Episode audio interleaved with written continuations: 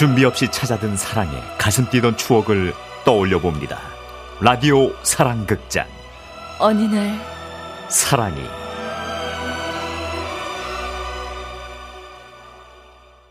달이 진다 달이 진다 달이 진다 달이 진다 달이 진다 달이 지고 해가 뜨도록 유정 씨는 퇴근을 못 하고 있습니다. 야근을 했기 때문이죠. 그래도 대기업에 다니니 사람들은 좋겠다는 말도 했지만 유정 씨는 그렇지도 않았습니다. 아 피곤해 어, 좋은 아침! 어, 유정 씨, 출근 일찍 했네. 퇴근을 안 한 건데요 하, 팀장님 그렇구나. 저 집에 가서 옷만 좀 갈아입고 올게요 그래, 진짜 세수도 좀 했으면 좋겠어. 얼굴이 많이 불편해. 어 세수는 좀 전에 화장실에서 한 건데 그렇구나. 아, 나 진짜, 아, 오늘 안 맞네. 그래, 다녀와. 어, 어, 그래. 네 물론 한때는 이렇게 열심히 일하는 것도 좋았습니다. 하지만 한 해, 두 해, 회사에만 청춘을 바치다 보니 뭐랄까요. 뭔가 좀 허무한 기분이 들었다고나 할까요? 그런데 그날 아침, 집에서 TV를 켜놓은 채 다시 출근 준비를 하고 있는데 아침 방송이 눈에 들어왔습니다. 그래서 저희 결혼정보회사에서는 농촌 영농 후계자 장가 보내기 프로젝트를 마련했습니다. 여기 나오신 이 세 분입니다. 그때 유정 씨 눈에 들어온 사람. 어, 저, 아, 안녕하세요. TV에 나오니까 어휴, 많이 떨리네요. 선한 눈매에 둥근 얼굴, 인상이 좋아 보이는 남자였습니다. 왜 저렇게 착하게 생겼어? 어머머 어, 저 사람도 말 좀 시켜주지 어, 어? 카메라는 왜 다른 남자만 잡아 아, 저말 좀 해요 그렇게 유정 씨는 한 남자를 보며 TV를 향해 혼잣말을 하고 있었습니다.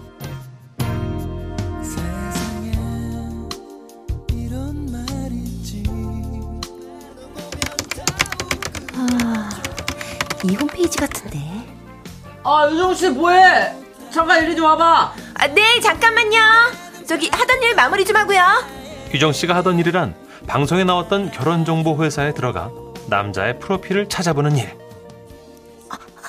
여기 있다 여기 있어 방송에서 안내했던 대로 그 결혼정보회사 홈페이지에는 농촌 영농 후계자 3명의 사진과 프로필이 올라와 있었고 댓글로 응원도 받고 있었습니다.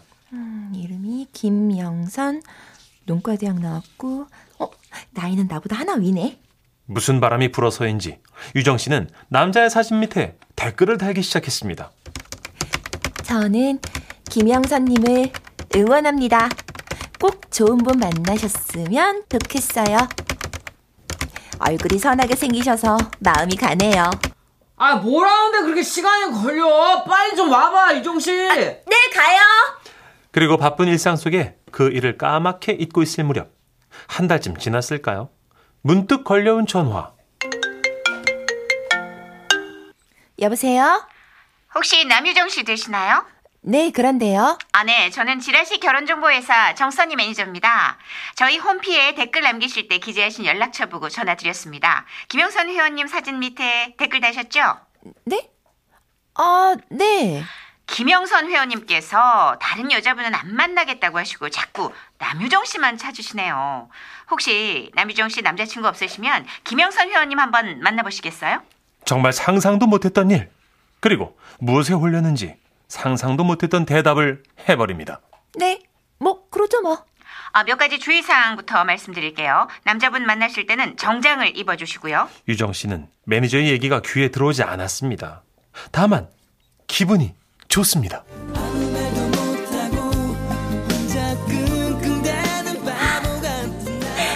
왜 이렇게? 내 모습 꼭 바보 같다.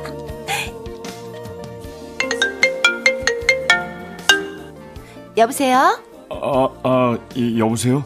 저기 오늘 만나기로 한 김영선인데요. 아, 네. 어, 저기 아직 약속 시간 되려면 멀었는데. 아, 저, 제가 시간 계산을 잘못해가지고요. 너무 일찍 왔어요. 저기 자, 지금 서울인데. 네? 벌써요? 어, 약속 시간보다 3시간 전인데요. 그, 그러니까요. 아, 그래서 아, 제가 그쪽으로 가겠습니다. 평택에 사신다고 하셨죠? 제가 그 근처에서 학교를 나왔거든요. 아파트만 대충 알려주시면 잘 찾아갈 수 있는데. 뜻밖의 호의. 유정 씨는 자연스럽게 집 주소를 불러줬습니다. 저기 혹시 못 찾겠다 싶으시면 전화 주세요. 제가 나갈게요. 아, 아 아닙니다. 제가 가서 전화 드릴게요. 매너가 좋은 남자구나. 유정 씨는 생각했습니다. 그런데 얼마나 흘렀을까요? 그가 소식이 없습니다. 왜 이렇게 안 와? 오고도 남의 시간인데. 여보세요? 네, 저예요. 저, 많이 막혀요? 아닙니다. 저, 저, 조금 헤매가지고요. 그, 금방 갈게요. 네, 저, 조심히 오세요. 그러나 금방 온다던 사람은 연락이 없고 여보세요? 저기 안 오세요? 아, 자, 잠깐 잠깐 반대 방향으로 가가지고요. 아 근데 다온것 같아요. 그, 그 동네 교회 있죠? 어, 우리 동네 교회 없는데. 아 그래요? 여기가 아닌가? 여기는 어딜까요? 그걸 제가 어떻게... 저, 저기 큰 건물 말씀해 보세요. 제가 나갈게요. 그 아, 아니에요. 제가 갈게요. 거기 계세요. 이런 이유로 남자는 밤 8시가 돼서 유정 씨를 찾아옵니다. 미안합니다. 방향을 잘못 잡아서. 화를 내야 하는데 유정 씨는 그럴 수가 없었습니다. 얼마나 긴장을 하며 운전을 했는지 등과 겨드랑이가 땀으로 흠뻑 젖어 처량해 보일 지경이었죠. 배고프시죠? 이 근처에 괜찮은 밥집 있어요. 그렇게 식당을 향해 함께 걷는 그 시간이 나쁘지 않았다고 유정 씨는 회상합니다. 그래서 한참 헤맸던 거예요. 어? 어, 비 오는 것 같은데. 어? 방금 빗방울 떨어지지 않았어요? 아, 예, 그런 것도 같고. 비 온다! 저, 뛰어요! 예.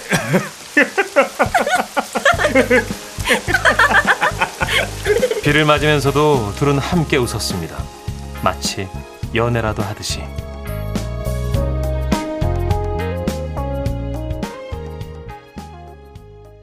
그런데 이상했습니다. 그렇게 웃으면서 헤어진 뒤로 남자에게선 연락이 없었습니다. 뭐야? 결혼정보회사 소개로 만나서 그런 건가? 유정 씨는 혹시나 하는 생각에 결혼정보회사 매니저에게 연락을 해봤습니다. 아, 네, 남효정님. 음, 두 분이 잘 만났다는 문자는 김영선 회원님께 들었습니다. 저, 그리고요? 그, 그리고 별 얘기 없었어요? 없었는데요. 왜요? 아니, 그게, 저기, 연락이 없어서. 아, 저- 저희 웃으면서 헤어졌거든요. 근데 왜 연락이 없을까요? 아, 애프터를 못 받으셨다는 말씀인 것 같은데, 애프터를 못 받은 이유는 둘 중에 하나겠죠? 이민을 가셨거나, 마음에 안 드셨거나. 네? 아, 알겠습니다. 유정 씨는 화가 납니다. 어우, 진짜! 아, 깜짝이야. 아, 뭐야, 왜 그래? 그놈이 연락이 없잖아요! 사람이 3, 세 번은 만나봐야지! 아, 뭐 싫다는데 미련을 자꾸 두 그래. 내가 소개팅 시켜줘? 네! 당장요! 아, 내일 만날래요! 아, 급하네. 그렇게 유정 씨는 홧김에 소개팅을 잡아버립니다. 사람이 말이야. 아니, 마음에 안 들었어도 예의상 안부 문자는 해야 되는 거 아니야? 아니면 이유라도 설명하든지. 진짜 사람이 진짜 왜 그래?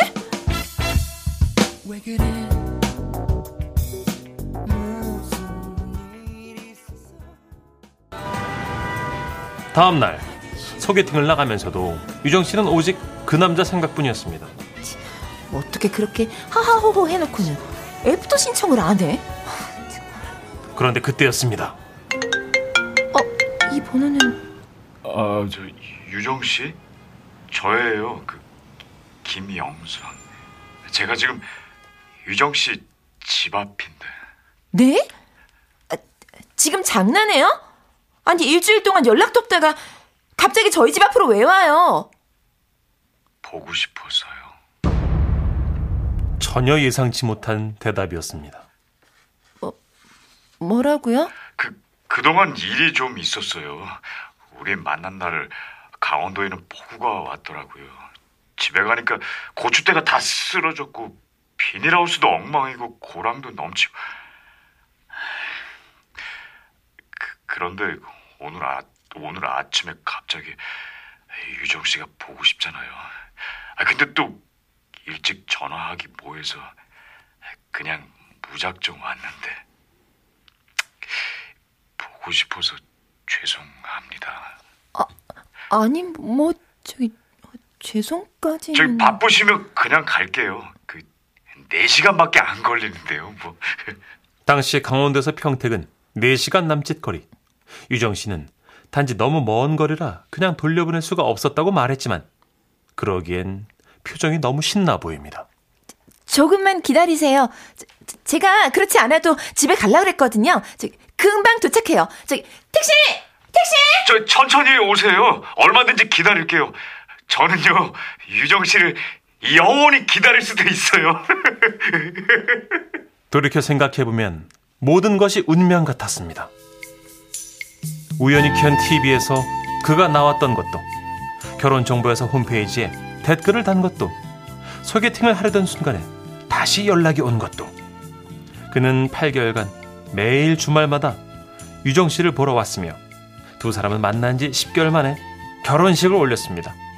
그리고 지금은 강원도의 한 시골 마을에서 세 아이와 행복하게 살고 있습니다.